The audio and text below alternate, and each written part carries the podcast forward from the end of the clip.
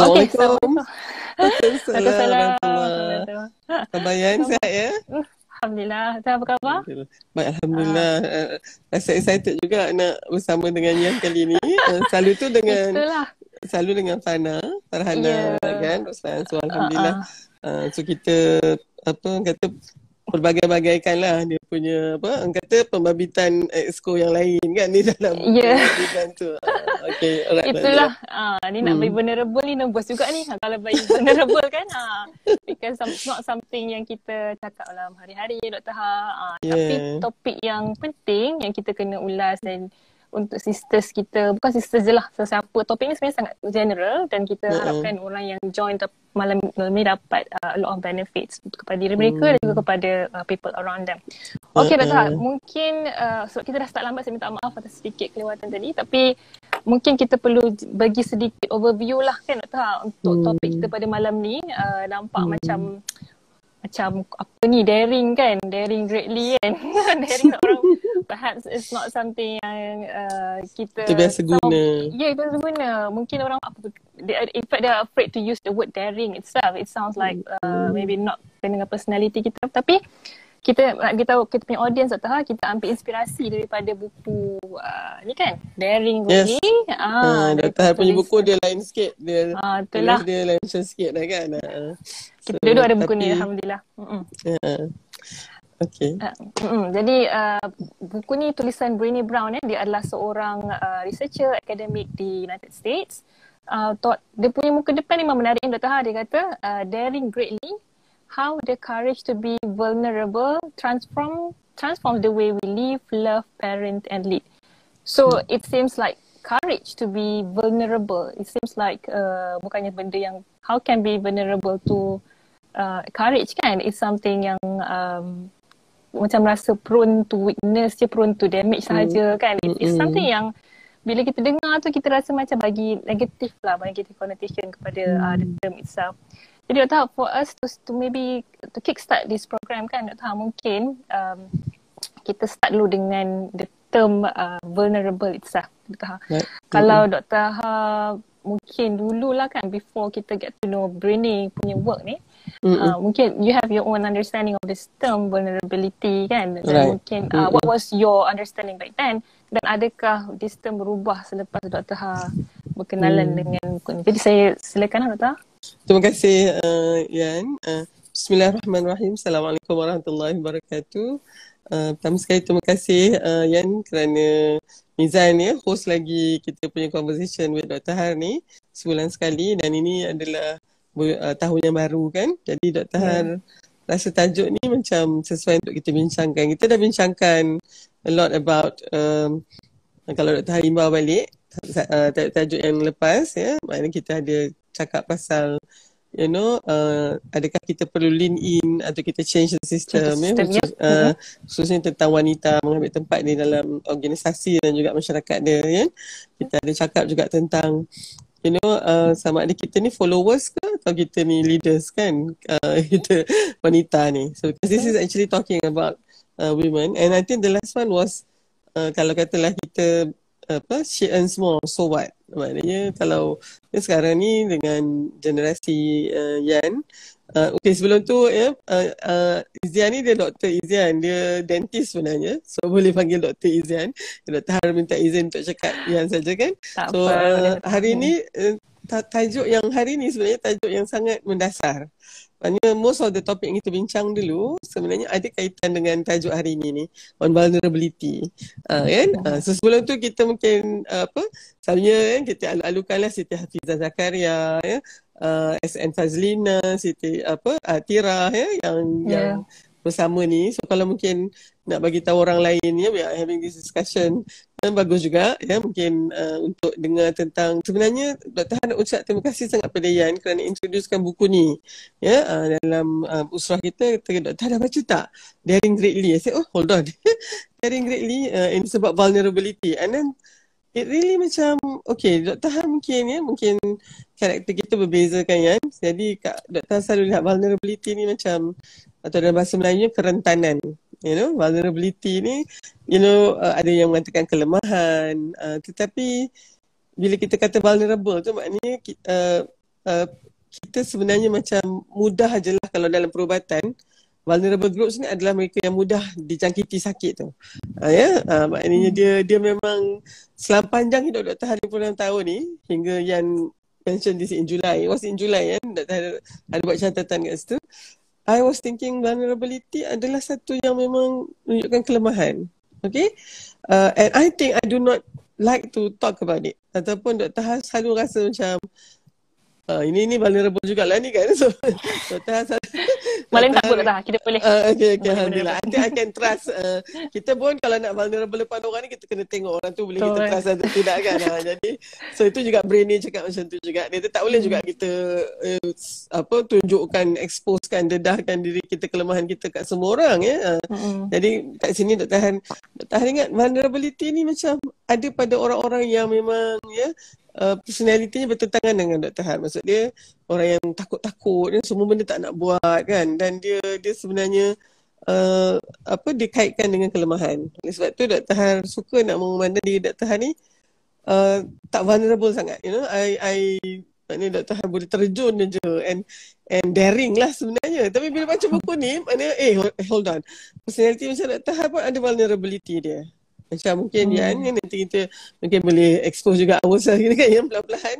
And I think you are now actually daring greatly Yan because you do not like to have this kind of session where yang jadi moderator uh, kan. Lalu lepas tu because you would prefer to just sit at the back atau dengar saja diam-diam kan dan tak ada orang tahu kan. Tapi being in, in here is actually a vulnerability. Untuk Dr. Har pula, this is not my vulnerability. This is, I love this. Tapi my vulnerability would be kalau orang tak panggil Dr. Hab cakap, know, kalau selalu tu agaknya tiap-tiap minggu ada orang panggil Dr. Hab cakap. Tiba-tiba tak ada dah orang panggil Dr. Hab cakap. Then I feel very, that is my vulnerability. You know, so, hmm. so uh, faham tak? Dia, itu vulnerability uh. juga. Uh, tetapi hmm. dia bergantung kepada mungkin karakter kita, the way we being raised up. Jadi, True. interesting sangat vulnerability ni atau kerentanan ni sisters. Dan Dr. Han rasa, uh, you know, all this while. Han cerita pasal kerangka fikir.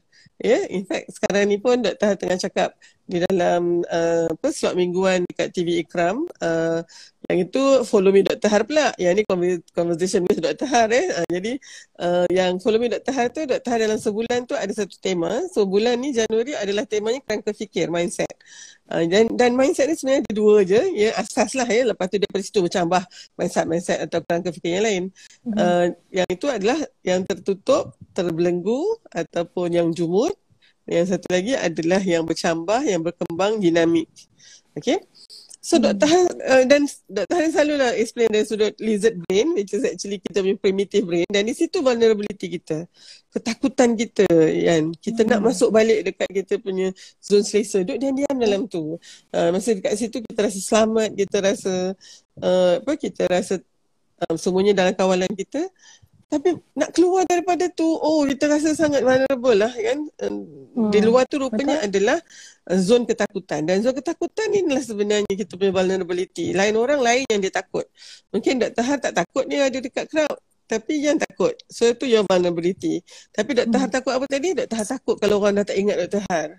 So itu itu Dr. Har punya uh, ketakutan hmm. juga kan. Jadi dalam zon hmm. ketakutan ni kalau Dr. Har nak just imbau balik uh, ya uh, ini adalah di mana kita mempunyai keyakinan diri yang rendah sebab selalunya kita tak tahu this is something new ya yeah? benda-benda yang kita tak tahu tu kita jadi vulnerable uh, kan kita rasa hmm. kita tak tahu lah benda ni okey kemudian kita mulalah ya mencari alasan kalau apa-apa yang kita buat silap ke dalam zon ketakutan ni kita mula nak mencari alasan dan menyalahkan orang lain. Yang menyalahkan hmm. sesuatu yang lain lah kalau tak orang pun kita keadaan ke contohnya dan dalam masa sekarang ni COVID-19 ni dah menjadi satu alasan uh, yang selalu orang gunakan ya untuk cover dia punya kerentanan dia. Hmm. vulnerability ni semua COVID lah ni ha, macam tu kan. Um, dan yang satu lagi tu dia sangat-sangat ya, terkesan dengan apa yang dikatakan oleh orang lain.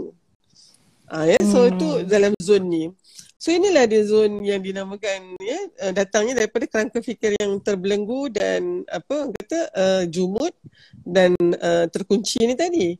Tapi Dr. Hmm. selalu sebut kita kena ada dalam zon uh, apa pertumbuhan. Uh, zon pertumbuhan ni dia adalah satu zon yang di, yang paling paling luar sekali yang kita nak di sinilah sebenarnya kita akan apa uh, menentukan ya matlamat hidup kita kita capai objektif yang baru kita ya kita uh, ada perancangan yang yang akhirnya kita berkembang ya kita dan terus maju tapi hmm. rupanya ada satu zon dekat tengah tu sebelum zon ketakutan tu boleh masuk ke zon apa uh, pertumbuhan tadi dia kena ada zon pembelajaran dan hmm. zon pembelajaran ni Dr. Han nampak is when you learn how to overcome your vulnerability, how to face your vulnerability. Dan dalam Brené Brown ni, dia kata this is when kita akan daring greatly. kita akan uh, orang kata mencabar diri kita sendiri untuk face kita punya vulnerability dan bukannya lari daripada dia sebagaimana yang kita buat sekarang. Ya, hmm. Mana kalau kita tu dalam ketak, zon ketakutan kita, kita akan lari. Lari balik ke mana? Lari balik ke zon apa ke uh, selesa tadi.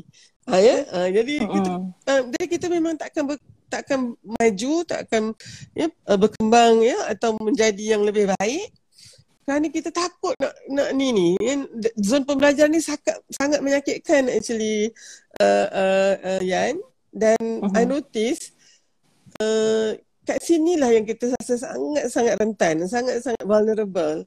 Remember hmm. your first class when when you first report for duty contohnya, uh, hmm. doktor rasa masa kita kecil dulu, kita mungkin tahu tu ketakutan kita tapi agaknya macam kita memang ya uh, zaman tu agaknya kita kena push our boundaries kan kita pergi sekolah lepas tu kita kena pergi asrama betul kan hmm. jadi tapi doktor perasan kerentanan itu menjadi hampir ya paralyzing apabila kita makin makin tua ni makin makin berumur yeah. ni makin banyak hmm. at stake makin banyak hmm. benda yang yang sebenarnya apa kata uh, berada uh, uh, yang yang yang kita rasa kalau kita teruskan juga kita akan kehilangan semua ni oleh sebab itu kita kita tidak mencuba yang sesuatu yang baru. Jadi hmm. dan Dr. Har kan kan uh, just nak baca sikit daripada buku ni dia kata vulnerability is not a weakness. Ha, kan dia kata. Hmm. Dan masa tu Dr. Har ter- terkejut sikit kan.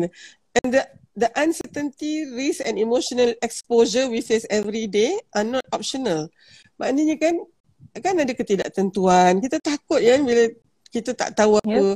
apa hasilnya kan. Hmm. Sangat berisiko emotional exposure ni Dr. Haris very pen, penting ni sebab kita kenapa kita tak bagi salam? Kerana kita takut orang tu tak jawab salam kita. Betul. Kenapa kita tak kita tak senyum dulu kat orang sekarang ni ada pelitup muka ni senyum tak senyum mungkin tak nampak lah kan tapi hmm. kenapa kita jadi orang yang masam je kalau jumpa orang ke kan buat tak tahu je kan sebab kita takut bila kita senyum orang tak senyum balik kat kita Uh, hmm. that, that emotional takut di, disakiti tu.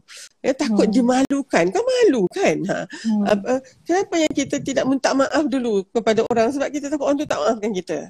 Kenapa kita takut sangat nak mencintai seseorang? Khususnya orang yang bukan ahli keluarga kita contohnya kan Yan. Sebab kita takut cinta kita tak berbalas. Dalam peribahasa kita ada ya, hidung tak mancung pipi tersorong-sorong. Bagai bertepuk sebelah tangan. Ya? Ha, bagai yeah. pungguk rindukan bulan. Those are all vulnerability. Bagai perigi uh, cari timba. Uh, those are vulnerability. Doktor baca ni. These are vulnerability sebenarnya. Dan hmm. kita mungkin ya, disebabkan oleh tu yang kita banyak yang kita buat hari ini ni semata-mata kerana kita tidak mahu uh, berhadapan dengan uh, kesakitan-kesakitan tersebut agaknya kan? Betul. Maka itu yang part kita paling vulnerable sebenarnya. Mm-hmm. Dan sedangkan semua tu satu yang kita tadikan tadi bukannya optional ya. Maknanya benda tu sebenarnya bukan bukan satu yang kita boleh pilih. Tapi sebenarnya mm. satu yang mesti kita hadapi. Sebagaimana mm. kita tak hadapi mungkin kita stuck lah dekat zon ketakutan kita je kan. Dan asyik-asyik duk duk stres dan juga kita rasa sangat depres sebab kita tak dapat dapat zon selesa. Kenapa kita tahu bahawa masa COVID-19 ni, pandemik ni, ramai orang yang kesihatan mentalnya merosot kerana dia dapati zon selesa dia sebenarnya dah tak ada dah. Ha, dia dah hmm. pecah dah yang tu tu. Kalau bubble lah kita katakan, gelembung tu dah hmm. pecah. Tu yang sangat stres tu. Tapi hmm. macam mana caranya kita nak mengatasi ni? Ha, inilah dia. Kita kena address. Pernah dengar kan? look at fear straight in the eyes. Dr. Has sekarang faham lah maknanya itulah sebenarnya sebahagian lagi nak, nak mengatakan you know, face your vulnerability and you know you have to sort of dare yourself ataupun challenge yourself untuk berhadapan dengan tu. So pada pandangan Dr. Harian, selalu Dr. bagi balik kat Yan, uh, adalah um, hari ini dan itu tahun 2020 ni, 22 ni Dr. Har memang itu temanya. Dr. Har hmm. kena kenal pasti semua vulnerability Dr. Har. Hmm. Dan Dr. Har kena berani untuk berhadapan dengan dia. Dan dia sangat menakutkan yang sebabnya uh-uh. yang antaranya macam Dr. Har nak bersara bulan Juni nanti. Ada seronok lah, seronok sangat nak bersara. Tapi kerisauannya ada juga. Ya, yang Dr. Har hmm. kena cakap sungguh-sungguh. Lepas Dr. Har tak bekerja dengan universiti lagi dan Dr. Har tak boleh guna apa, apa title professor tu. Okay? Hmm. Tapi kalau doktor kata ah, paling tidak ada datuk. Tapi datuk tu pun kalau tuanku tak ambil balik, hmm, mungkin boleh lah doktor guna. Tapi doktor tak biasa guna datuk tu. Tak biasa guna prof tu kan. Jadi hmm. kan dalam otak otak uh, otak primitif doktor Ha, dia bertanya tau. Dia kata, dan doktor namakan kan otak doktor Ha tu sebagai Lizzie kan. Lizzie hmm. ni dia kata, habis tu nanti you, orang tak panggil you professor lagi lah eh. Habis tu and, and, and ada satu part dalam buku ni, satu lagi dia kata ketakutan kita tu adalah kerana kita takut untuk jadi biasa. Sebab hmm, selama ni betul. kita menganggap diri kita ni luar biasa kan? Ha, jadi hmm. oleh sebab tu ketakutannya adalah ketakutan untuk menjadi orang yang biasa saja. Ha, hmm. Dan dalam konteks ni yang Dr. Har nampak apa uh, dia kata uh, uh, dia dia nampak macam contohnya kenapa kita duk inflate ourselves ataupun membangga-banggakan diri kita selalunya tu sebab kita takut orang lupa bahawa kita ni sangat istimewa begitu kan jadi hmm. dan itu semuanya satu yang yang datangnya daripada satu kehidupan yang sangat rasa terancam bila kita tak dilihat hebat begitu Betul. Okay, dah berhenti kat situ dulu kan. Okey, terima kasih doktor. Saya rasa poin penting yang doktor sampaikan tadi ialah uh, kenal pasti. Kenal pasti bila kita berada di vulnerability state tu. Sebab uh, bila kita tak perasa, bila doktor baca, saya pun baca, saya, eh uh, rupanya kita tengah berada di state of vulnerability tu. So bila kita faham kita sedang melalui fasa vulnerable tu, jadi kita boleh decide untuk keluar daripada fasa itu doktor kan. Betul. Tapi macam mana dengan orang yang tak ada pun motivation yang dah macam tak terasa pun nak keluar daripada fasa tu macam uh, adakah kita boleh kata kita dah give up ke ataupun kita rasa um, sebab ramai orang saya jumpa juga lah yang sort of dah lose motivation lah uh, kepada mm-hmm. satu benda yang dia buat ke apa benda uh, jadi uh, benda ni macam kita dah tak boleh nak buat apa kalau Dr. Ha sebagai Dr. dah berjumpa dengan ramai orang saya pastilah uh, student lah staff kan yeah. organisasi Dr. Ha sebagainya uh, untuk orang yang dah sort of lose motivation, kita tak cakap so lose motivation to to to to live lagi lah, pasal lose motivation to just complete the thing that they are doing. Uh, macam mana kita nak pastikan dia orang tak tak give up dan go on macam itu sahaja. This out of, out of concern to uh, to people around okay. us. Ya, uh, soalan itu sangat penting sebenarnya. Uh, hmm. Dan kalau Dr. Han nampak uh, lately ni Dr. Han drawn into psychology ni. Uh, ya, yeah? hmm. dia macam um, ada baru ni ada kawan Dr. Han uh, kita bincang lah tentang tajuk usrah untuk untuk tahun ni macam tu dengan grup uh, uh, my apa uh, old girls satu kelas kan. Uh, jadi Dr. Han bagilah tajuk-tajuk uh, contohnya aging gracefully with Allah's love uh, kan emotional intelligence Lepas tu dia uh, dia uh, PM Dr. Har personally. Dia kata, I'm sorry, I tak minat tajuk-tajuk macam ni. Dia kata, untuk usrah. Dia kata, sebab dia tajuk-tajuk psikologi ni. Dia kata, I, I will go more for how to build up taqwa, how to become more tawakal, how to become more uh, uh, apa uh, yang yang itulah mendekatkan diri pada hmm. Allah. And I don't ta- I don't think tajuk tajuk macam ni I tak minat dia tu kan. So hmm. Dr. Har Dr. Har faham mungkin sebab uh, kita jarang mengaitkannya dengan psikologi dalam bahasa Arab adalah ilmu nafs ya. Uh, maknanya ilmu tentang diri. Dan Dr. Hmm. ada peluang Alhamdulillah yang belajar tentang uh, falsafah-falsafah teoretikal ya. Antaranya adalah psikologi. Ilmu nafs itu adalah falsafah mengenal diri sendiri. Okay? Mm-hmm. So soalan siapa saya, dari mana saya datang, ke mana saya akan pergi lepas ni, siapa ciptakan saya, apa tanggungjawab saya datang. Semua tu tu datang daripada ilmu nafs tu dan dia mencetuskan pula lah ilmu metafizik lah, epistemologi lah, logik begitu. Tapi pada pandangan mm-hmm. Dr.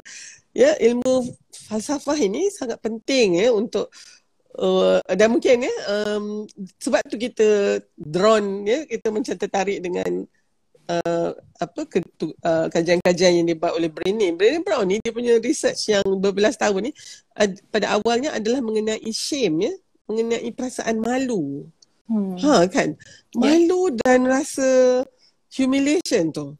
Dr. Hmm. Han kan sebagai seorang di IPT Dr. Han rasa macam oh, hold on kita macam ah uh, uh, ya kita tak pernah dah macam tak taklah mm, no big deal lah kan nak, apa buat research tentang ni tapi satu yang agaknya satu lagi yang Dr. Har sebelum beli buku yang lepas yang sedia tu Dr. Har tengok TED Talk dia. Hmm. So mungkin ya siapa yang nak tengok TED Talk dia dulu kalau tak nak baca buku pun boleh. Nama dia Brainy Brown. Nampak kan? Uh, dalam dalam IG ni mungkin dia terbalik ya. Terbalik. NE ya. NE yang Brainy ya. Brainy Brown. So just tengok TED Talk dia. Uh, Dr. Har nampak dia bukan hanya kerana research dia tu tau. Tapi dia dan Dr. Han belajar tentang qualitative research, you sebenarnya jadi tool yang yang yang akan assess data tu. And then daripada situ you akan reflect on yourself tau ya. And dia hmm. dia mengaku awal-awal lagi dia kata dia dia ada breakdown juga ya bila dia dapati data yang dia dapat daripada ya membual dia ya in depth interview dia semua ya. Dia dapati macam oh data tu terlalu apa terlalu dekat dan terlalu menyakitkan eh hmm. dan dan oleh sebab tu Dr. Har nampak yang menarik kita pada Dr. Har lah dia bukannya hanya berteori-teori saja ya maknanya dia dia address dia punya own vulnerability ha, kan dan hmm. oleh sebab tu uh, Dr. Har rasa mungkin uh, Dr. Har nampak ya psikologi itu satu uh, ilmu yang untuk lebih memahami diri kita oleh sebab tu uh, proses yang menjadi abdi kepada Allah itu menjadi pada pandangan Dr. Har uh, mungkin lebih mudah untuk kita fahami dan mungkin hmm. perubahan kita juga perubahan yang lebih uh, konsisten dan istiqamah kita pun juga ya uh, dan itu padahalnya sebenarnya ilmu psikologi ini adalah ilmu muhasabah diri so kita muhasabah diri kita okey balik kepada soalan yang tadi kan Dr. Har rasa kan uh, satulah ya untuk uh, untuk berhadapan dengan vulnerability tidak ada tak ada tak ada jalan pintas melainkan kita mesti lebih reflektif terhadap diri kita sendiri. Bukannya muhasabah orang lain ya. Jadi dan dan oleh sebab tu juga agaknya bila kita sibuk muhasabah diri kita kita tak banyak dah masa nak muhasabah orang lain. Uh, ya? Uh, dan kita bila muhasabah diri kita sebenarnya muhasabah ni satu yang sangat pahit dan menyakitkan. Uh, dan satu lagi kan yang kita ni pula macam makin makin berumur macam ya bila yang perasan pun yang balik daripada buat PhD lagi. Yang doktorat yang daripada New Zealand balik uh, dah jadi pensyarah yang dah senior pula kan. Dah makin lama makin susah nak dapat uh, apa feedback Maksud dia kita sama ada orang tak nak bagi kita feedback sebab kita dah mula ya mungkin pada kedudukan yang tinggi dan kalau kalau kita buat sesuatu silap orang tak berani nak cakap sebab dia takut kita boleh melakukan sesuatu kepada dia. So hmm. feedback yang kita dapat ni semuanya bagus saja. Uh, kan semuanya yeah. yang jenis sugar coating kipas bontot kata minta uh. yang kita, kita kita kipas macam tu mengampu tak habis-habis dan kita pun rasa oh bagus ni saya dan kalau lah kita tidak ada reflektif diri tu, kita tidak meng, menjadi reflektif ni yang dia bukannya automatik. Dia mesti di apa orang kata dilatih. Dan hmm. ni satu hmm. latihan kendiri, disiplin diri yang sangat sakit sebenarnya. Hmm. macam atlet kan dia kan dia punya berapa jam dia kena ni. Kita agaknya Rasulullah kata mesti muhasabah sebelum tidur tu kan. Apa yang saya buat hari ni gitu kan. Hmm. Dan bila kita muhasabah tu kita akan nampak kekuatan, kelemahan, peluang ini SWOT analysis lah kiranya kan muhasabah lah tu ha, ya? ha, dan dari situ kita mengenal diri kita lebih lagi ha, dan selepas itu kita kenal mana dia agaknya ya uh, cakap-cakap kita yang daripada otak cicak tadi tu, otak primitif tadi. Hmm. Yang sebenarnya ketakutan kita yang perlu kita sangkal gitu. So kita kena ada dialog dengan dia. Ya, yeah? hmm. uh, jadi so bila bila macam tu ya, Dr. Har berhenti lepas ni nanti. Jadi pandangan Dr. Har mungkin kalau siapa yang mula dah terasa macam tak ada motivasi ataupun apatah lagi kalau dia rasa tak ada apa yang menjadi sekarang ni, mungkin dia kena mulakan dengan banyak lagi reflektif eh, terhadap diri hmm. dia. Dan kalau dia ada kawan-kawan yang ya, dia boleh percaya dan yang memang dia kenal ya, dan tahu dia tu pun sahabat kita tu mengenal kita kan, minta muhasabah dari dia. Ya, sebab kadang-kadang hmm. ya, inilah Johari Window tu kan. Ingat kan ada Johari Window. Doktor mati-mati ingat dulu. Johari Window ni datang apa ada researcher kita lah di Nusantara ni kan nama Johari tu kan. Uh-huh. Uh, tapi kan pula Johari Window uh, ya. Tapi rupanya Joe tu Joseph.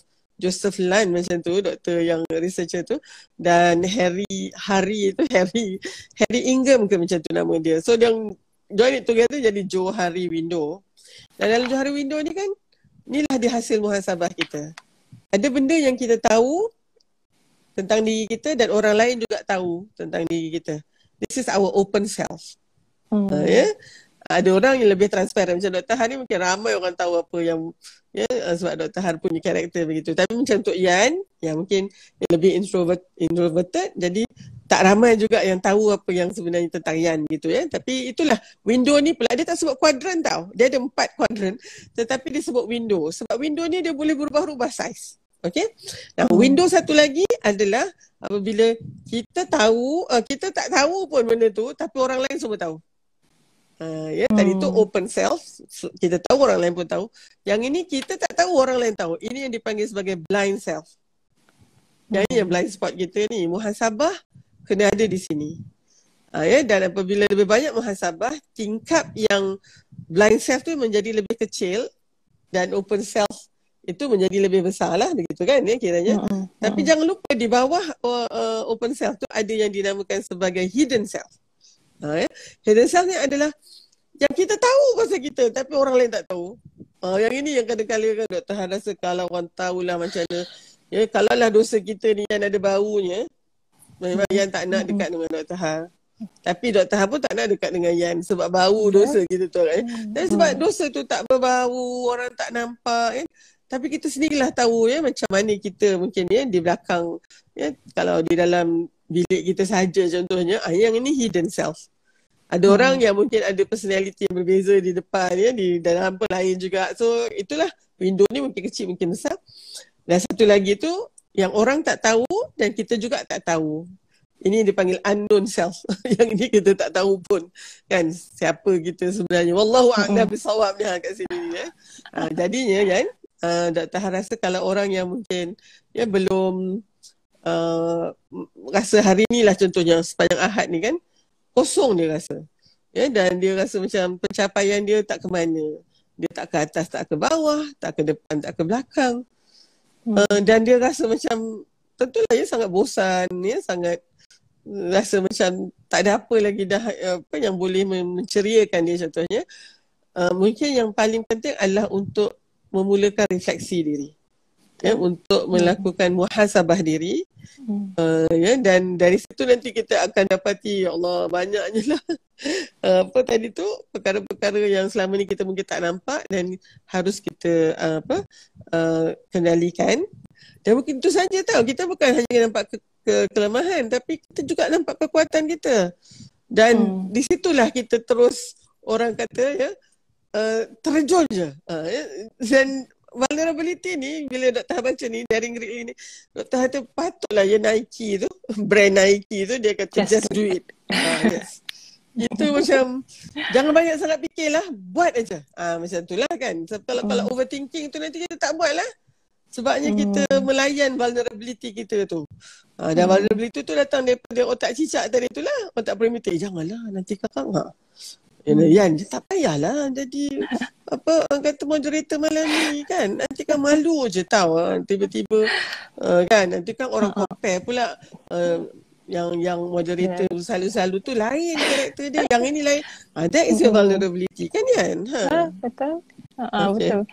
bekas doktor tu lah saya masa baca Brainy punya quote tu kata there is no courage without vulnerability saya rasa macam oh betul ni because in order for us to gain courage tu kita kena keluar daripada kita punya vulnerable state tu then only mm-hmm. we can get uh, to say that we are courageous kan Dr. Tapi saya suka sangat Dr. cakap pasal self-reflective tadi sebab uh, that remind saya dekat second chapter kat buku ni juga Dr. Ha yang dia cakap uh, macam mana uh, kita uh, how it's uh, the the link between narcissism and hmm. uh, and scarcity and bila kita tak hmm. tak selalu self reflect reflect diri kita this is when we think that kita lah yang paling bagus kita lah ada that uh, always superior in in uh, apa uh, dengan orang lain kita rasa kita yang lebih superior saya suka nak share sini dekat uh, audience kita. Dia cakap uh, scarcity ni, scarcity ni Brainy uh, maksudkan sini seperti kelompongan ataupun uh, never enough. I'm not good mm-hmm. enough. I'm not perfect enough. I'm not pretty enough. So uh, dia thrive in the culture where everyone is um, hyper aware of lack. Yeah? Dia kata everything from safety and love to money and resources feel restricted or lacking.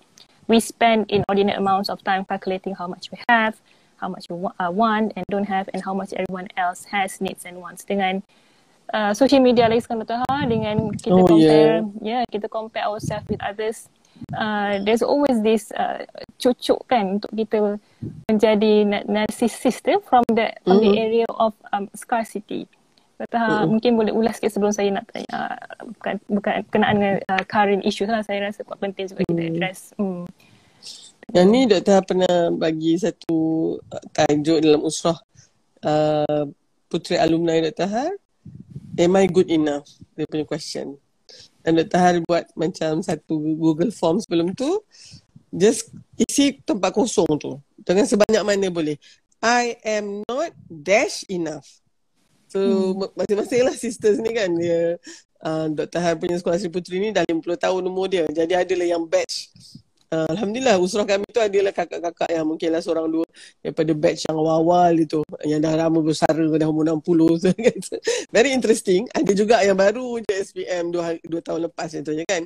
So tapi kebanyakan I am not good enough I am not pretty enough I am not clever enough I am not uh, apa uh, in, uh, apa semua itulah I'm not uh, macam uh, as a mother I am not uh, apa good enough as a mother hmm. dia kata kan ha, jadi hmm. I might be good in other things but as a mother and so banyak sangat kan ya, kalau dalam ni buku ni kata I'm not good enough I'm not perfect enough I'm not thin enough I'm not powerful enough I'm not successful enough I'm not smart enough I, I'm not certain enough I'm not safe enough I'm not extraordinary enough jadi dalam dunia yang penuh dengan scarcity ni sebenarnya adalah ya mungkin satu kehidupan yang uh, dia sebenarnya dia ada ya uh, bila ada scarcity ni dia sebenarnya sangat prone kepada rasa malu lah.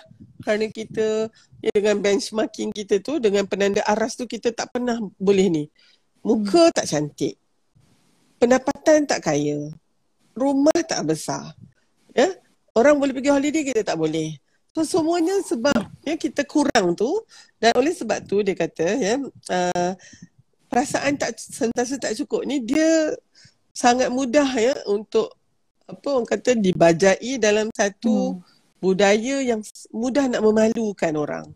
Ya, uh, tu sebabnya shame. Dia, dia sebenarnya dia dapat ni daripada study dia tentang shame lah. Hmm. Apa yang buatkan kita malu ni kan? Uh, jadi oleh itu dia kata uh, kita punya kerisauan tentang kurangnya kita tu menjadi seperti uh, satu trauma. Ya? Yeah? Uh, satu yang menyebabkan kita cemas je tak habis-habis. Apa orang hmm. kata? Hmm. Uh, ya, uh, nanti kan kalau misalnya oh ni Yan dah jadi doktor dah apa semua kan. Lepas tu katalah Yan ni jenis sederhana je pakai yang Yan contohnya kan. Orang akan kata eh gaji banyak-banyak tu boleh apa? Ah uh, kan dah kita pun lah alamak-alamak kan ya. So uh, dalam tu Dr. Har nak katakan pula ya um, uh, dia katakan uh, kita sepatutnya sekarang ni mes- macam perlu uh, apa daring. Dan daring ni bukan sikit-sikit punya daring. Daring greatly dia kata uh, uh, setiap kali kita membuat pilihan yang sebenarnya mencabar uh, social norm ketika tu. Hmm. Hmm. Uh, kan? Uh, jadi kalau katalah kata patutnya kalau macam ni ni ya rumahnya lagi besar tu kan? Macam ni. Tengok dia dia tak ambil yang tu dia ambil yang satu lagi. Oh ini itu perlu sangat daring greatly kan? Ha ya.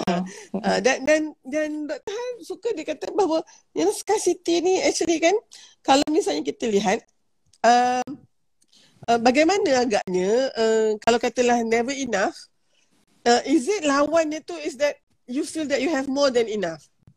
Dia kata bukan tu. Maknanya kan kan kalau kita rasa kurang ni kalau kita ambil dia ada ekstrim lah kan. Dia kata benda tu sama je sama ada you rasa never enough atau you rasa oh you have so much gitu. Dia dia hmm. itu pun akan menghasilkan ya culture yang sama jugalah. Ha, hmm. Ha, kan?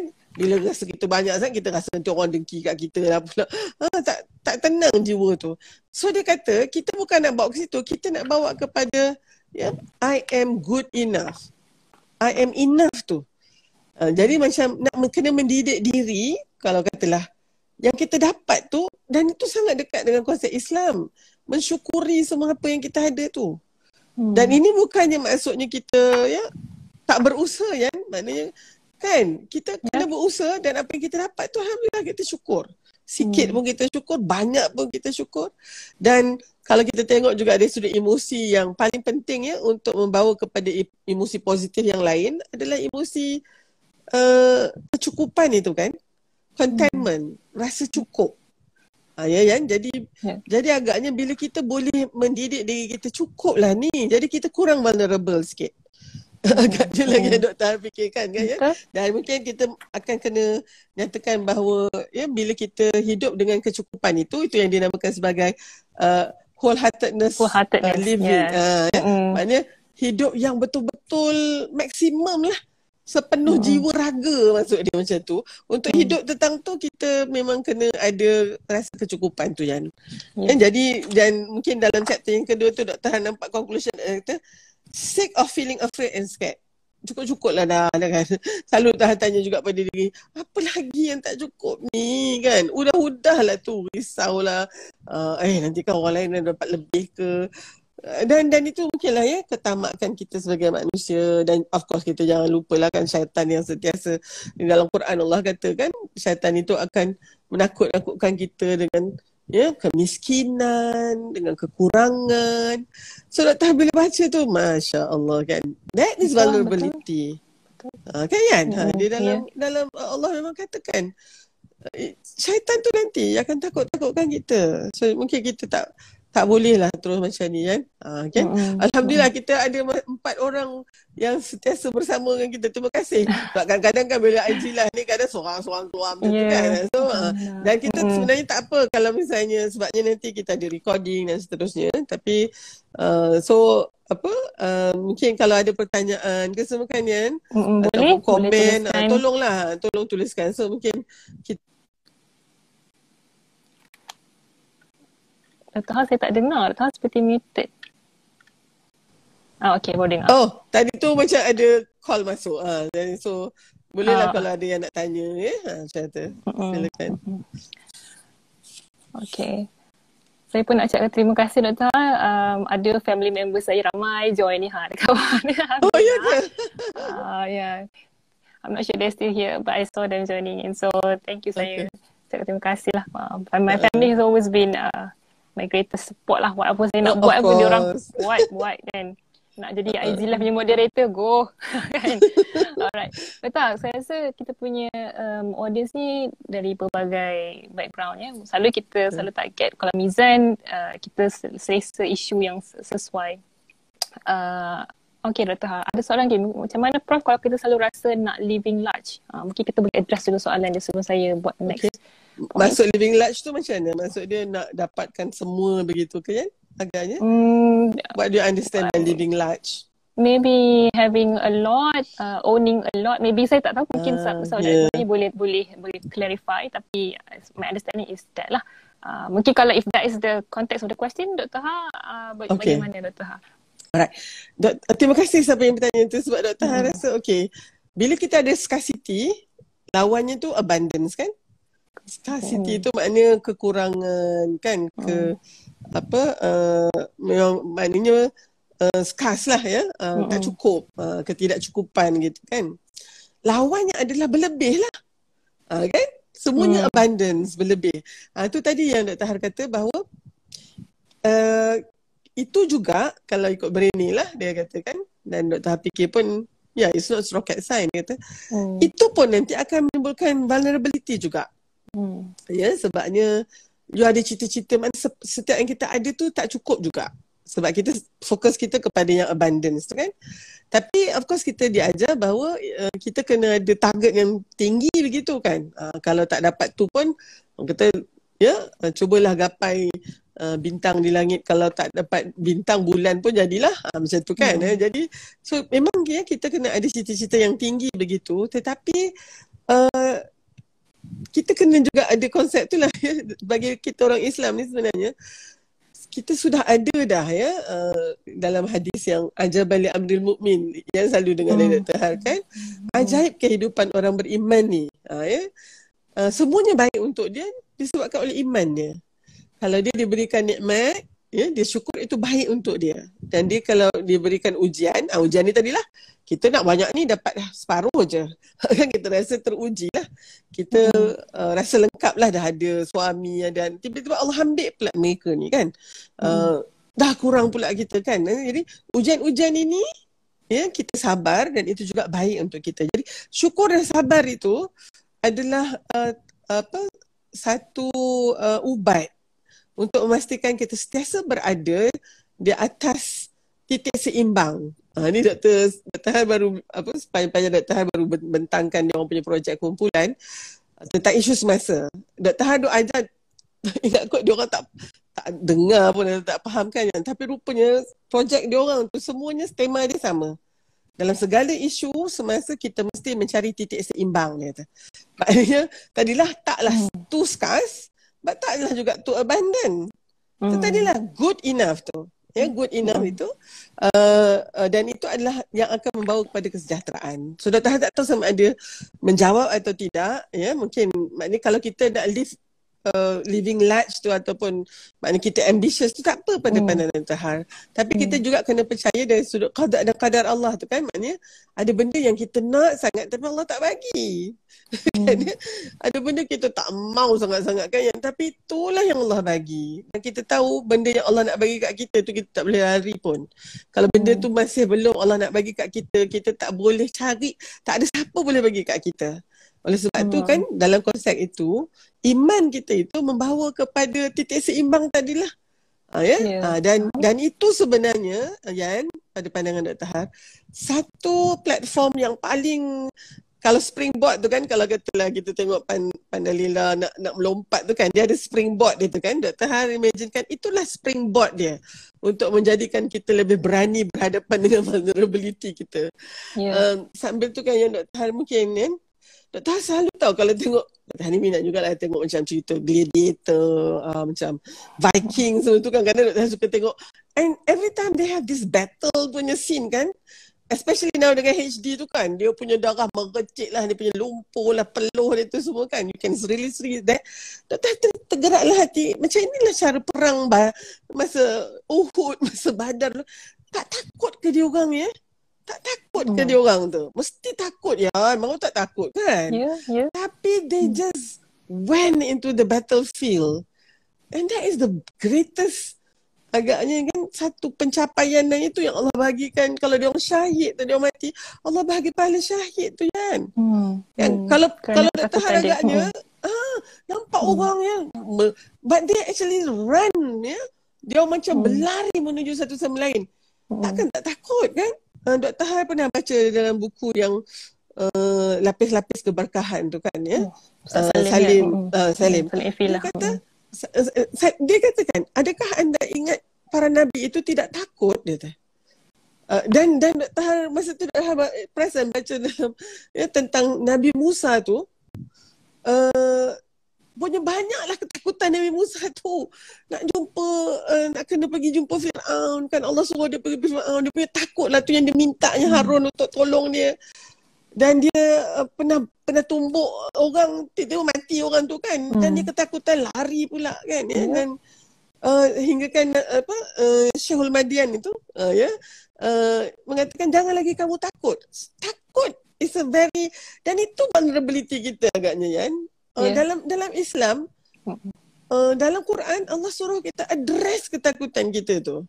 okay. Uh, hmm. And agaknya di situlah uh, sekarang ni Dr. faham lah eh, sebenarnya hidup ini menjadi lebih bermakna kalau kita kenal pasti you know vulnerability kita ni kerentanan kita yeah. dan kita address dia. Hmm. Ya. Yeah? Ha yeah. jadi hmm. Dan itu sangat painful lah sebenarnya yang doktor cakap ni pun dah terasa ni. terasa sangat. Ya yeah? uh, all my vulnerabilities kan. Uh, hmm. jadi Does that does that make sense? Sorry kalau tiba-tiba merapu pula kan. Saya kira tak tahu tak. Saya mungkin ada soalan yang saya nak tanya tadi lah. Okay, sila. Uh, okay, sebab Dr. Ha, bila Dr. Ha cerita kan pada mula sampai sekarang, kita dah actually sampai satu stage yang uh, you were being very vulnerable dan saya pun bilang Dr. Ha pun saya being vulnerable dan dia somehow manage to create this uh, connectivity kan among people bila kita berjaya uh. menonjolkan kita punya kelemahan, orang tu punya kelemahan. Jadi kita develop some sort of trust kan Dr. Ha. Tapi yes. macam mana pula dengan uh, sort of katalah institusi ataupun organisasi bila kita berada di hierarki yang tinggi contohnya mm-hmm. uh, macam mana kita nak boleh ke seorang leader tu seorang uh, menunjukkan dia punya vulnerability dia kepada maybe orang bawahan dia will that develop trust or will that develop sort of ketidakpercayaan sebab now you're showing your weak side, weaker side so mm. leader tu tak adakah berbeza sebab saya, saya rasa apa yang saya faham sekarang ni kita boleh same page bahawa vulnerability tu is not longer weakness now we kind of agree that this adalah satu strength uh, tapi adakah dia strength pada semua level pada semua perkara okay. uh, saya rasa ada antara hmm, hmm, ada saya ada antara kita punya uh, audience ni mungkin berada di hierarki tertinggi tertentu dan nak address vulnerability, konsep vulnerability ini uh, kepada organisasi dia dan sebagainya. Doktor rasa leader, okay. sorry leader for example. Uh, okay. Uh-uh. Uh, mungkin um, soalan ni sangat lagi penting dalam konteks uh, mereka yang berada di hierarki yang tinggi lah. Kat, kat hmm. situ sebenarnya mereka jadi sangat takut. Lebih takut lagi. Sebab dah banyak sangat at stake sebenarnya kan. Uh, kedudukan, pangkat, ya, uh, dia punya title dia uh, gelaran-gelaran dia bintang-bintang dia semua tu kan hmm. hingga kan dia dia rasa bahawa kalau dia tidak ada dalam position ini tu tadilah I'm just going to be ordinary macam mana ni kan eh? jadi dan itu sebabnya agaknya banyak antara ya kita lihat mereka macam semakin apa mula mula me- mencengkam orang bawahan dia hmm. untuk pastikan dia sentiasa berada pada kedudukan tu sebab dia dia, dia tak pernah dia tak boleh bayangkan diri dia tidak ada dalam keadaan itu kan. Uh, so yeah. itu ya. mungkin soalan itu sangat penting ya sebab itu nanti kita menjadi ya yang men, uh, me, me, menindas orang bawahan kita berlaku tidak adil.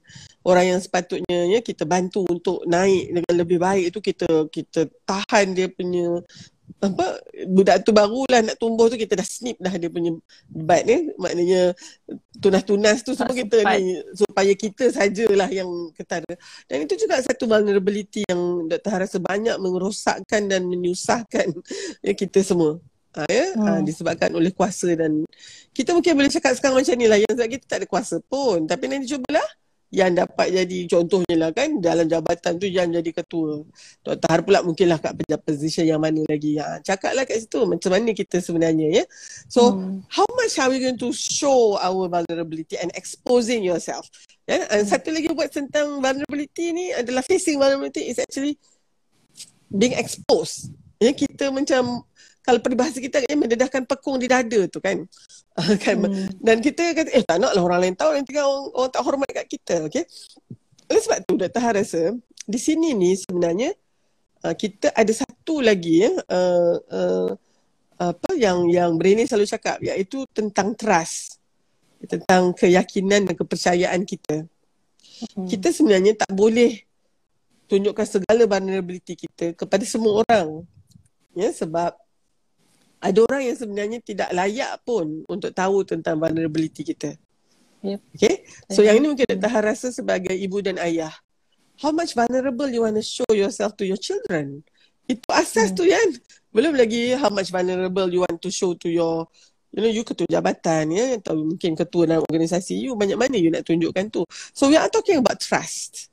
And Brainy dia dia sangat apa sangat objektif tentang tu dia kata you should only show your vulnerability to, to the person you trust. The person hmm. who is going to help you overcome this vulnerability. Bukannya hmm. orang yang akan ambil you punya you know data tentang vulnerability tu and jual kat semua orang ataupun dedahkan kat semua orang. So yeah. oleh sebab tu kita pun dan inilah kalau misalnya contohnya yang paling penting katalah kita ada masalah dengan suami contohnya kan Yan. Hmm. Ha, kan? Yang ini ni selalu yang diingatkan jangan cerita kat semua orang. Especially tentang perkara di dalam ya uh, uh, bilik tidur contohnya boleh jatuh dosa tu sebabnya dia jadi cerita pula kan. Uh, dan itu pun tak boleh juga. Jadi yang ini Dr. Har dengan satu ni ni kata you have to trust ni dia ada dia ada uh, braving dia punya akronim tau. Ya. Yeah? Braving ni adalah macam ingredient dia. Bila ada hmm, semua ni yeah. baru you boleh trust. Uh, ya, yeah? braving. Yeah. B for boundaries. Ha, maknanya tak semua benda lah kita boleh cakap kat ni pun kita kena ada boundary kita dengan orang hmm. yang kita nak trust tu. Ha, ya, maknanya kita mungkin boleh taklah boleh semua juga dan dia pun dia kena ada juga batasan dia. Okay? Ha, dan ni Dr. Har sangat penting sebab yang paling nampak vulnerability kita macam Dr. Har kan isteri ni adalah suami kita. Tapi masih lagi kena ada ni braving. Uh, B itu adalah boundaries. Kita kena define boundaries kita. R tu adalah reliability kan. Hmm. Seorang itu memang konsisten. Uh, dia memang kita boleh harap dia. maksud dia kalau dalam research kan reliability tu maksud dia apa yang valid tu maknanya dia sah. Maknanya kalau hmm. katalah ya uh, tool research kita tu penimbang. Kalau Dr. Han naik atas tu berapa kilogram tu uh, itu memang betul. Uh, betul itulah memang betul Dr. Har tu. So dia valid ya. Yeah?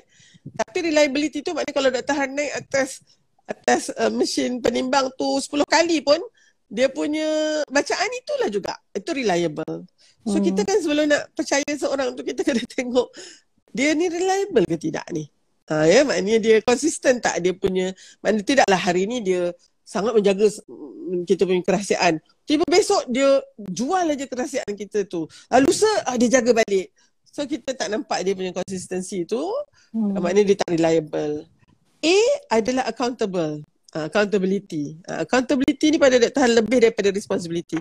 Accountability ni maknanya dia akan uh, apa ambil sepenuh tanggungjawab tentang apa yang dia buat. so they are accountable. You boleh hmm. count on them. Kan maksud dia accountability. Boleh dia harap lah accountability ni. Ha, eh? okay. Hmm. Apa harapan kita tu? Dia boleh deliver. Uh, lepas tu V kan? Uh, uh, okay. Uh, okay, V tu adalah vault. V-A-U-L-T, vault. Vault ni dia macam boundaries juga tapi dia lebih lagi tahu. Dia macam, dia tahu batasan-batasan dia dalam konteks vault tu kan macam satu ruang yang yang yang terasing begitu. So, kalau dia nak connect dengan kita, orang ni, orang yang kita percaya ni, dia jaga vault ni. Maksudnya, kalau Dr. Har nak rapat dengan Yan, contohnya Yan, Dr. Har gunakan ya, uh, cerita-cerita ataupun untuk connect ni cerita Dr. Har lah yang I have ownership on that. And I might be hmm. talking about my daughter ataupun my family which is me lah. Tapi orang yang tak ada jaga vault ni dia akan dia nak baik dengan Yan dan dia tahu Yan ada seorang musuh contohnya.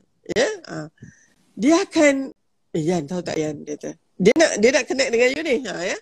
So untuk dapatkan trust you tu hmm. ataupun untuk dapatkan you punya ni dia akan kata uh, B kan I nampak dia memang teruk tau. Dia macam ni macam ni macam, macam ni. Uh, dia tahu tak rasa dia? Rasa dia uh, pegang lama dan so kan this is a person yang tak ada tak tak pegang vault ni. Maknanya untuk kena dengan yang dia guna cerita yang orang lain punya tak tak? Uh, cerita mm-hmm. yang yeah. ah mm, yang berkaitan orang lain. Ah okay So orang ni yang pandai-pandai nak tahan kadang kita tak boleh percaya ni macam contoh lah kan ya. Uh, yeah. Ini selalu isu tentang dah bagi contoh saja ni kan uh, mak mertua bila dengan menantu katalah dia ada empat menantu so kali ni menantu yang yang uh, yang nombor tiga tu yang balik ya yeah? uh, so mak ni dekat dapur tu bercerita lah tentang menantu nombor satu nombor dua dengan yang last tu uh, kan Hmm. Uh, mungkin itu dia rasa untuk connect tau. Tapi kita sebagai menantu ni kata Allah hari ni kalau aku tak ada ni dia pun cerita macam ni lah juga kat menantu lain. Ha, ini ini pada pandangan doktor kita selalu takkan trust orang ni. You wouldn't yeah. trust anybody who's like that kan. So dia tak yeah. menjaga vault dia tu. Uh, I is actually integrity. Uh, integrity ni pada pandangan doktor dia buat sesuatu yang betul walaupun tak ada orang melihatnya. Uh, yeah. Ya, itu integrity pada doktor Har. Uh, uh, and ya. Yeah? Then non-judgmental, seorang tu dia tidak mudah nak men- menjudge kita dan uh, G tu adalah generous. Orang yang sangat generous ya. Mm-hmm. Uh, maknanya dia memang mempunyai hati yang dan jiwa yang besar begitu. So kalau ada braving ni baru you boleh trust orang tu. So kan, uh, katalah kalau misalnya kita ada uh, dalam organisasi contohnya, you can find some people with this braving ni. So these are people that you can trust you can hmm. actually trust them to give you the feedback yang you perlu contohnya. Even the hmm. feedback tu sakit kita tak dengar tapi kalau daripada dia tu itu betul. Dia tak ada niat yang lain. Ha, contohnya kan. Hmm. Tapi kan uh, uh, Yan, yang satu lagi Dr. Harasa yang blow me away itu adalah dia kata before you can trust people, you have to ask yourself, can you trust yourself?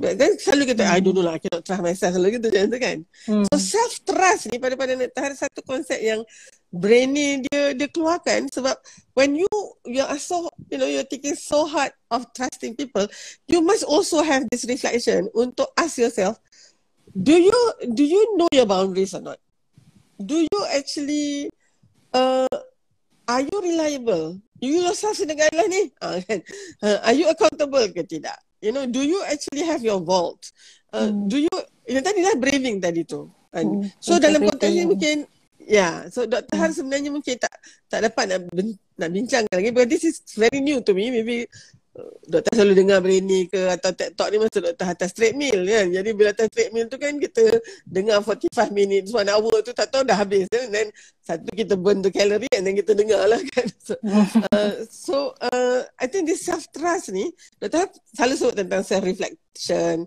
self-correction, yeah? self-discipline, self-regulation uh, akhirnya menghasilkan self awareness tu akan menghasilkan kita punya self acceptance. Lepas self acceptance baru you ada self appreciation and self love. Hmm. Lepas tu barulah you ada self motivation. Uh, you know, hmm. you ada yeah. empathy and this. Tapi self trust ni doktor har jarang jarang jarang apa uh, look into. And satu lagi apabila kita berani untuk vulnerable ni kan, kita akan ada self disclosure. And and dalam konteks psikologi yang nak tahap baca ni, self disclosure ni is is actually something yang macam curhat lah kan. Kita nak nak ventilate tu. Hmm. Ha, eh? ha, sama juga dengan ni lah.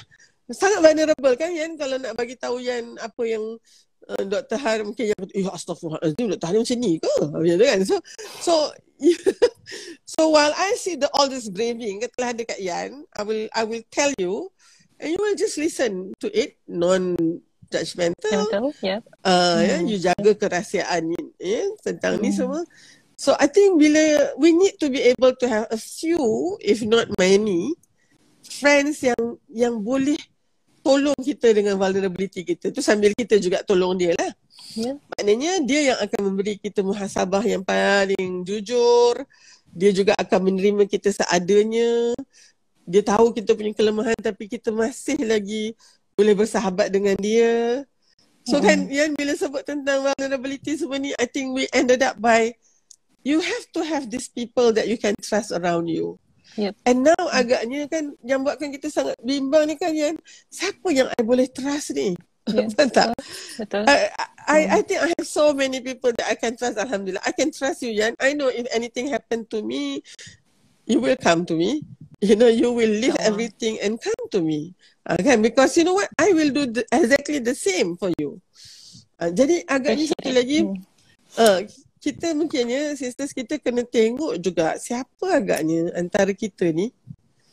Uh, mungkin antara salah satu sebab kita rasa sangat berat ya di hati kita ni sampai kadang nak bangun pagi tu pun rasa sangat berat ni adalah kerana semuanya kita tanggung dan kita tidak ada orang lain yang nak kita kongsikan we are not connected enough because we are so much in our you know zone ketakutan tadi fear zone tadi and and not opening up because you are just too vulnerable. Hmm. Allah Alam. Ha. Okay, terima kasih Dr. Saya rasa saya dapat poin yang penting Dr. Dr. Ha is that kita kena be selective lah kan. Being vulnerable ni. Uh, kena be very wise and uh, survey dulu kan before you decide mm-hmm. to be vulnerable to some people. Dan sesiapa yang actually saya rasa sesiapa yang dipilih kalau kita pilih orang tu lah untuk mendengar, untuk kita open up ourselves and be vulnerable to that person, sepatutnya orang tu merasa honored kan? Uh, dia diberikan trust uh, dia dia menjaga kerahsiaan orang tu dan sepatutnya uh, happy lah uh, untuk membantu kawan yang siapa yang rasa perlulah untuk be vulnerable. It gets too much because someone feel uh, kita carry our own emotional baggage kan Dr. Ha ada orang yeah, yeah. in the heavier load semua dan uh, it, it gets difficult to be uh, to open up to to trust people but I think uh, the the braving yang Dr. Habah itu adalah satu landasan yang baik lah untuk kita start finding the right people uh, untuk kita be uh, more vulnerable uh, kepada uh, Tapi kan, yeah. okay, kita sebenarnya when we put our trust on others, kita memang kena face the risk that that person might not be trustworthy. Faham tak maksud hmm, dia? Kan? Betul, uh, betul. Dan, dan ini dah the painful punya reality lah. Uh, you rasa kau dia ni kawan yang you apa yang you percaya tiba-tiba tak sampai sehari orang lain semua dah tahu. Uh, so hmm. you learn your lesson and this is something yang you need to tak boleh lah. This is the imperfect uh, the imperfection lah. The world is not perfect. You are not perfect. This person pun not, not perfect. Tapi lepas ni you tahu lah. You don't have to trust that person anymore. I think hmm. in my life yang 56 years ni, this is this is where you feel betrayed kan? Uh, betrayal. Malam semalam nak tahan dengan Aiman Azlan, yang cakap pasal kecurangan, infidelity, which is actually a very, apa, a, a form of betrayal sebenarnya, pecah amanah. Kan? Hmm. You trust that person.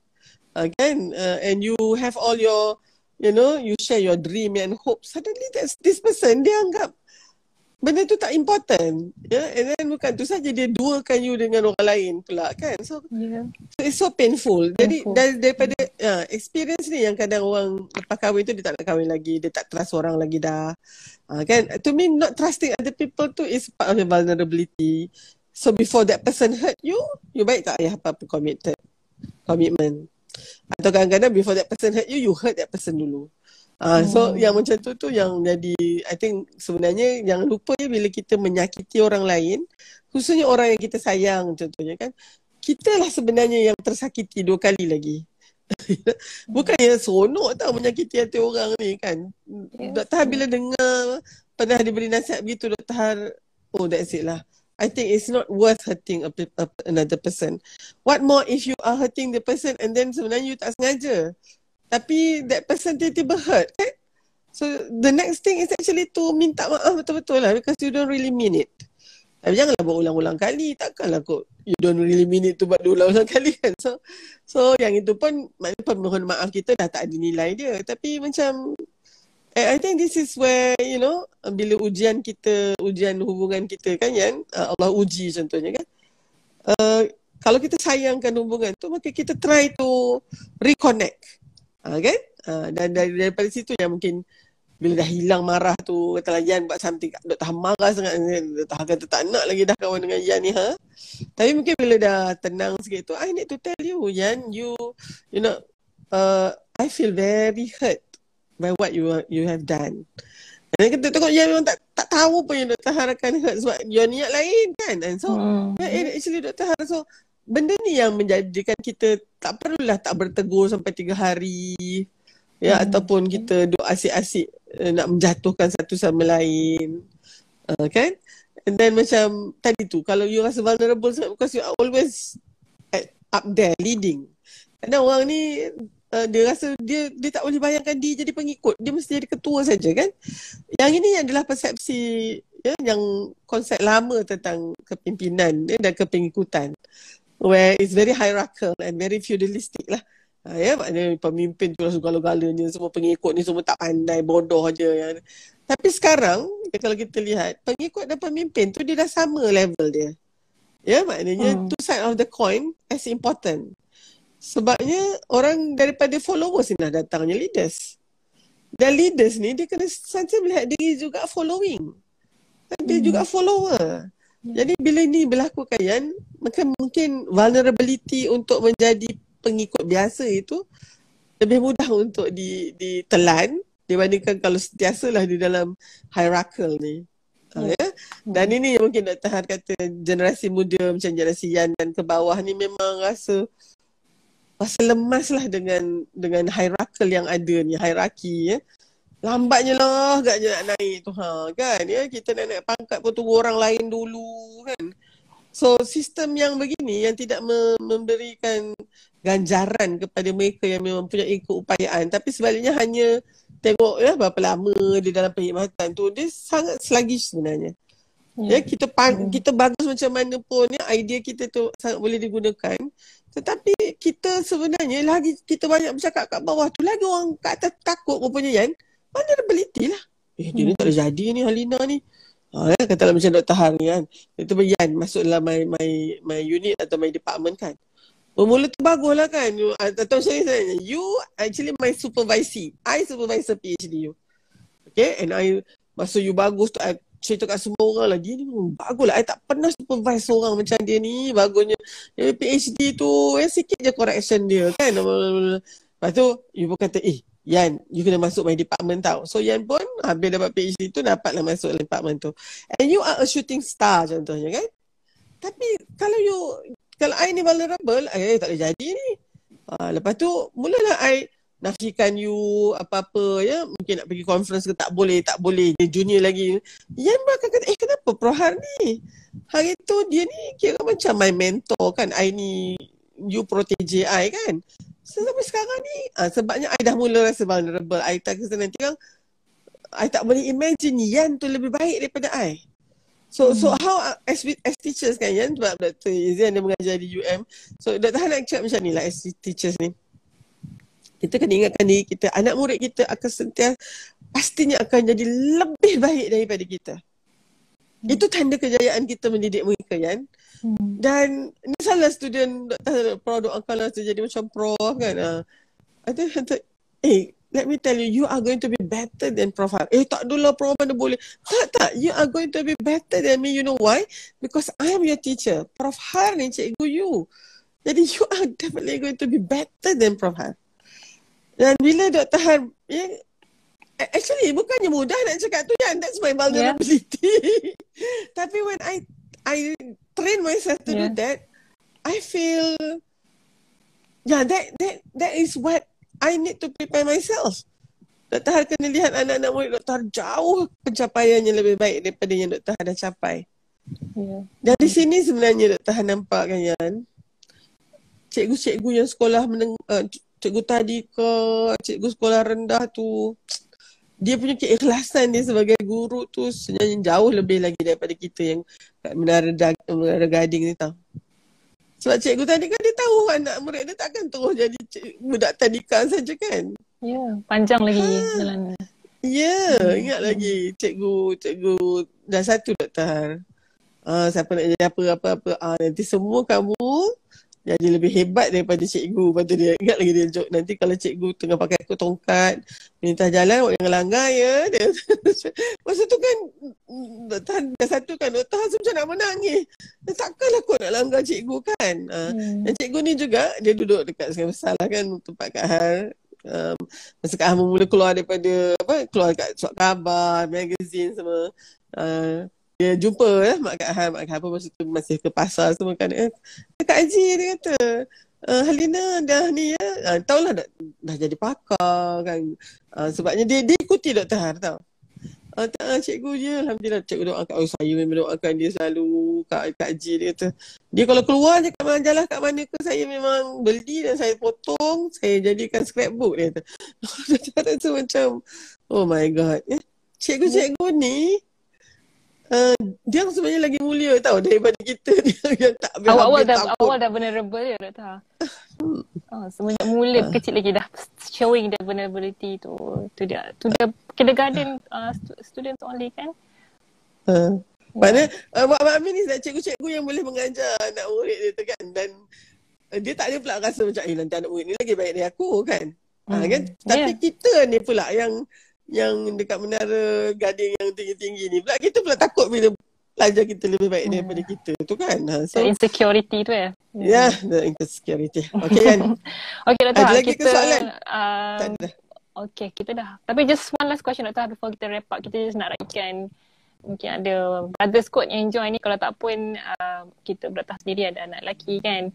Just the vulnerability ni somehow macam tak tak connect dengan men dengan lelaki Oh. Adakah ah so saya nak just nak tanya Dr. Ha macam mana dengan some social expectation kan lelaki mesti jadi uh, this masculine mesti own up to everything. So they result in some dia tak boleh berada di state vulnerability itulah. Uh, mungkin certain certain society macam tu saya rasa quite generally macam tu juga. Uh, just kita nak nak maybe nak address this issue kepada our brothers dia here ataupun kepada okay. mm, later on. Kita akan tengok ke? Mm, silakan uh, yeah I think that is a very important macam question to ask at the end of this discussion. Is vulnerability just women issues saja ke? Uh, Dr. pernah pernah masa dengar TED Talk brain tu dia kata that question was actually posed to her tau. Sebab dia nampak macam you know it's just tapi dia uh, dia buat juga research. Sebenarnya men punya vulnerability pun sebenarnya mm, as a human being kita ada that vulnerability. Tapi men dia punya culture tu is more of not showing that vulnerability. And and because hmm. of that dia kata banyak men actually suffer lah. Kan? Uh, yep. Uh, dia dia tak boleh express emotion dia contohnya. So untuk tu Dr. Han nampak macam uh, in a society where you know kita ada kita expectation on what is men should be doing and what women should be doing. Mungkin kita perlukan a few more years untuk a few more generation kat you know, to actually change this perspective. So sementara ni Dr. Han rasa orang lelaki memang dia, dia mungkin lah ya kalau Allah Allah kalau Dr. Salah tolong betulkan.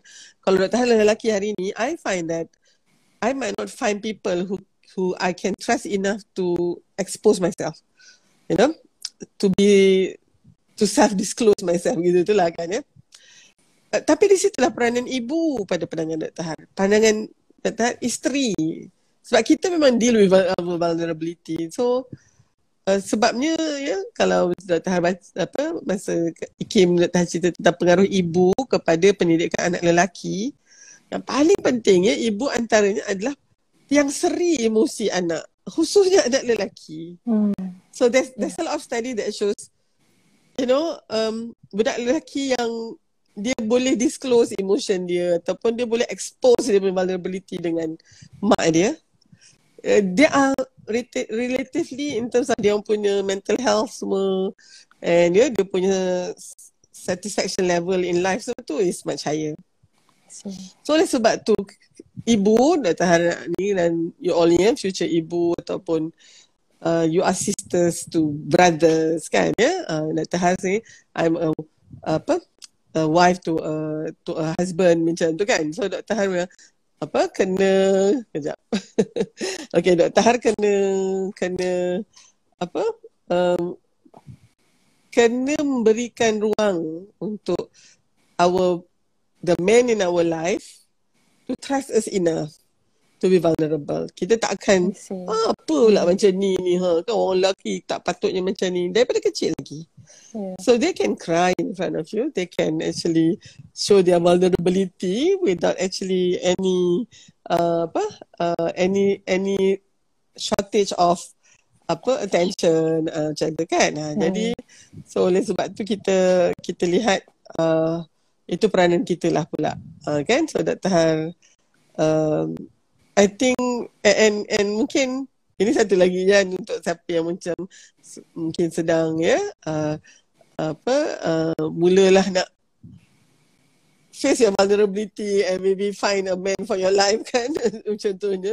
Uh, very vulnerable despite pergi cari timba tu kan ha jadi sebenarnya bukan bukan apa sangatlah. If if you see a man who is sayang sangat kat mak dia I think that, that man dan kata lagi kena compare dua orang kan seorang ni langsung tak peduli mak dia kan ya. Uh, seorang lagi ni sangat berat pasal mak dia. I I just want to tell you who a, a man who love dia punya mak dia dia akan sayang isteri dia. dia akan hmm. tahu macam mana nak sayang isteri dia.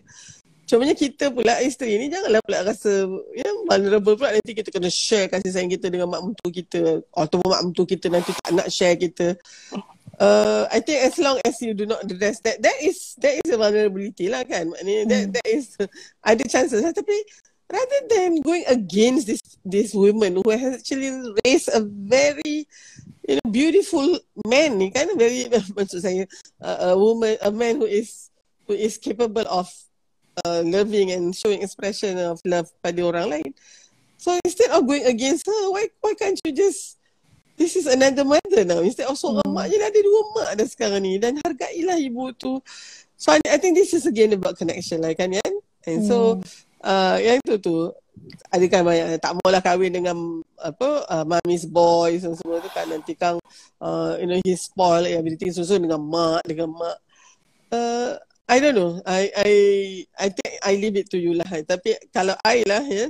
Uh, and Ustaz memang sangat rapat dengan mak dia uh, kan. Uh, jadi of hmm. course pertama sekali yang Dr. Har kena buat adalah untuk jadi kawan baik mak ni lah kan supaya mak tak rasa lah yang I am taking his son away from him kan. Uh, itu vulnerability mak, mak ayam ni ha? kan kenapa dia sangat bila dia tengah mengeram tu bulu dia naik aja tu. Dia dia sangat sangat cemburu kan takut telur dia tu tak tak menetas tu ha, kan jadi tu yang garang sangat ibu so that is maternal instinct lah kan pula ha, jadi hmm. so I think that those we are all akhirnya Yan Dr. Uh, rumuskan sikit ni boleh ke ya yeah, silakan yeah? Ha, hmm. akhir sekali agaknya uh, mengakui tentang kelemahan dan vulnerability kerentanan kita ini adalah mengakui kita adalah manusia biasa ha, ya yeah? uh, dan apabila kita sujud di depan Allah itu itulah sebenarnya tahap paling vulnerable. Yeah? I have nothing ya Allah. And because of that, I sepenuhnya bergantung padamu. Hmm. Ha, kan? Ha, jadi, and patutlah lepas tu agaknya bila kita salam, kita rasa cukup kuat untuk berhadapan dengan dunia ni. Ha, ya? Jadi, uh, conclusionnya vulnerability is our strength. Ha, ya? Uh, dan kan bila kita angkat tangan kita mohon pada Allah itu being vulnerable kan ya yeah. boleh jadi Allah bagi boleh jadi Allah tak bagi kan tapi kita still minta juga yeah. kan dan Allah suka sangat bila kita vulnerable macam tu sebab dia tahu ya yeah, uh, dia tahu dia ada ada satu saja Tuhan pencipta Khalik dia yang maha agung maha perkasa ya Ar-Rahman Ar-Rahim yang yang mampu memberikan dia yang mana tak ada lagi yang lain boleh memberikan So agaknya itu satu lagi mesejnya. Saat kita sangat vulnerable di depan Allah itulah sebenarnya saat iman kita mungkin pada tahap yang paling tinggi. Dan kalau kita tidak ya address vulnerability kita di depan Allah itu, kita masih menjadi hamba Allah yang terlalu sombong di depannya. Tidak mensyukuri nikmatnya ya. Sentiasa tidak puas dengan apa yang diberikannya. Ya. Uh, secara wewenang kita tinggalkan apa yang disuruh, apa yang dilarang itu yang kita buat. Ya, uh, jadi mungkin tak berbaloi lah Yan. So let's live vulnerably. Okay, uh, uh, sebab bila kita, you know, acknowledge vulnerability itu is actually how you can become courageous. So itulah dia sebenarnya. InsyaAllah. Okay. InsyaAllah. Terima kasih. Okay. Uh. okay, Dr. Uh, dah pukul 10.30. Actually kita ada uh, satu question tapi mungkin insyaAllah kalau dah terlewat kita cuba address uh, secara teks ke ya. Yeah. Uh, okay, Dr. Saya pun nak conclude. Saya rasa tiga benda yang saya dapat from our talk today is that first, vulnerability is not a weakness. Okay, it adalah strength because there is no courage without vulnerability. Kita agree on that. Second, uh, vulnerability ini adalah uh, semua orang akan lalui. Semua akan melalui fasa vulnerability inilah. Uh, so kalau yeah. nak kata you lawyer ke, you engineer, tak ada vulnerability. But the thing is you will face this in some point of your life. Kita kena jadi self-reflective kena itu. Yeah. Dan ketiga, uh, berkenaan dengan uh, vulnerability itu bukanlah oversharing. Uh, dia adalah selective sharing dengan orang yang kita letak braving tadi tu, yang kita trust. Okay? Uh, jadi saya rasa dah uh, tiga poin yang saya dapat yang penting pada malam ni. Uh, yes. Of course kita boleh tengok semula. Uh, nanti kita akan simpan IG lah ni di Mizan Sisters dan juga uh, mungkin Akademi Dr. Ha juga. Saya nak yes. ucapkan banyak terima kasih kepada Dr. Okay, Ha yeah. for spending You have done a good job uh, moderating. yes. itulah I'm going out for my vulnerability state tonight. So alhamdulillah. InsyaAllah. Uh, okay. Ha, kita rasa kita boleh uh, conclude dulu dekat sini dan insyaAllah uh. saya pulangkan balik kepada uh, pengerusi insyaAllah next time uh, kepada Kepana uh, for the next uh, conversation with Dr. Ha session. So everyone please tune in uh, next month. Kita akan buat secara berkala monthly as I said earlier. Uh, jadi Okay Dr. kita stop dulu kat sini okay. insyaAllah. Okay. Uh. Assalamualaikum. Waalaikumsalam warahmatullahi wabarakatuh. Okay. okay, good night everyone.